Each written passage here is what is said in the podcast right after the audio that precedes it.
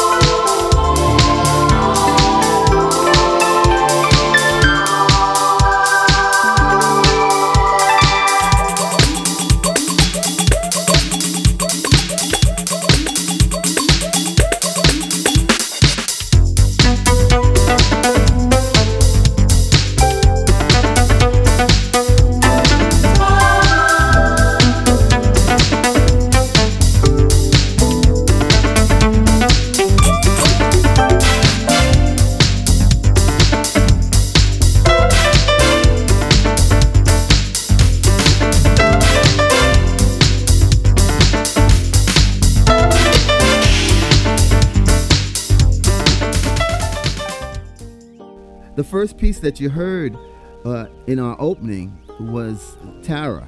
I wrote that shortly after she was born. And then later on in, in this podcast, you'll hear Build a World for Children. She was singing that when she was five years old.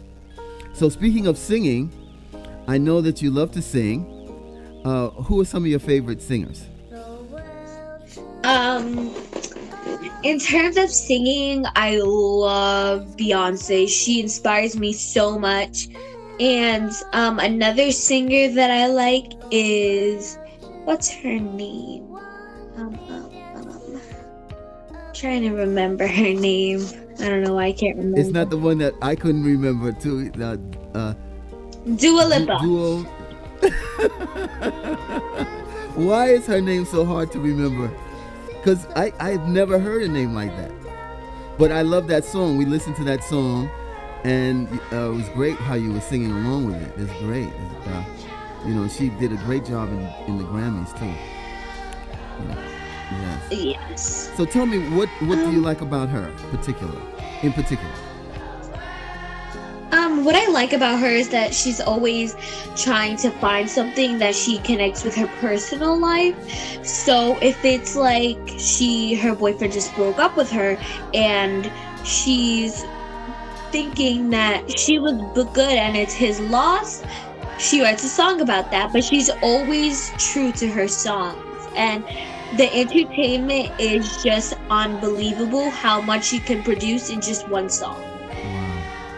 You know what's another thing that's amazing about you that through the whole time of the pandemic, that's over a year, you have been so strong.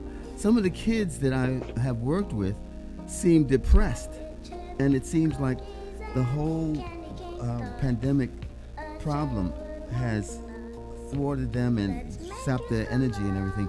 But thanks to your mother and and your family, you have, you know, you've uh, prevailed and you keep your spirits up. What would you tell our audience about that? Well, um, I'm going to be very, very honest. I've had my moments where I'm just like, uh, sometimes I just want to go, and it's like kind of hard because one of my male role models ever since my dad died uh, was my grandfather, and he had recently just passed in in um, in 2019. And it was this month was a really hard month for me because um, he passed on the second, and it was just so hard for me to just imagine that his one year is gone. But I always celebrate what he did and I can't just stop my life because of what happens. I just have to keep going. And I can understand that a lot of kids are really, really sad. And if it wasn't for my mom and my family to help me get through it and grieve with me and my friends for keeping up my spirits because they know what I've gone through and they've gone through some of the same things.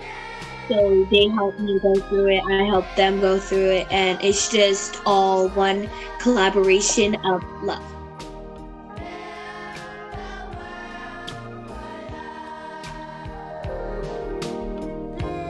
Our podcasts are not very long. We want to keep everybody's attention.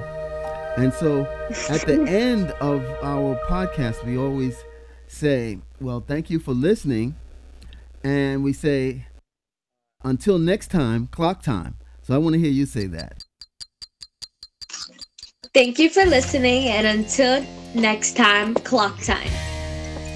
One thing if you're looking for music lessons, go to Bevan Turnbull. He's the best.